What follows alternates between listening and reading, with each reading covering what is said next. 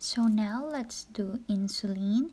So we have four types of insulin, rapid acting, short acting, intermediate acting, and the long acting insulin.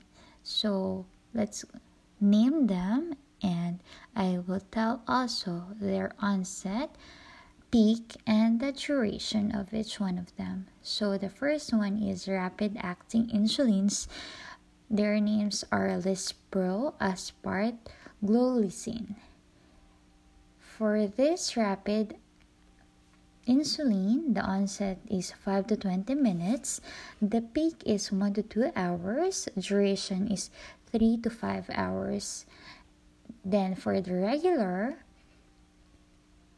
the short acting insulin is the regular. The onset is 30 to 60 minutes, peak is 2 to 3 hours, duration is 6 to 10 hours. Then let's go to intermediate acting. We have the NPH.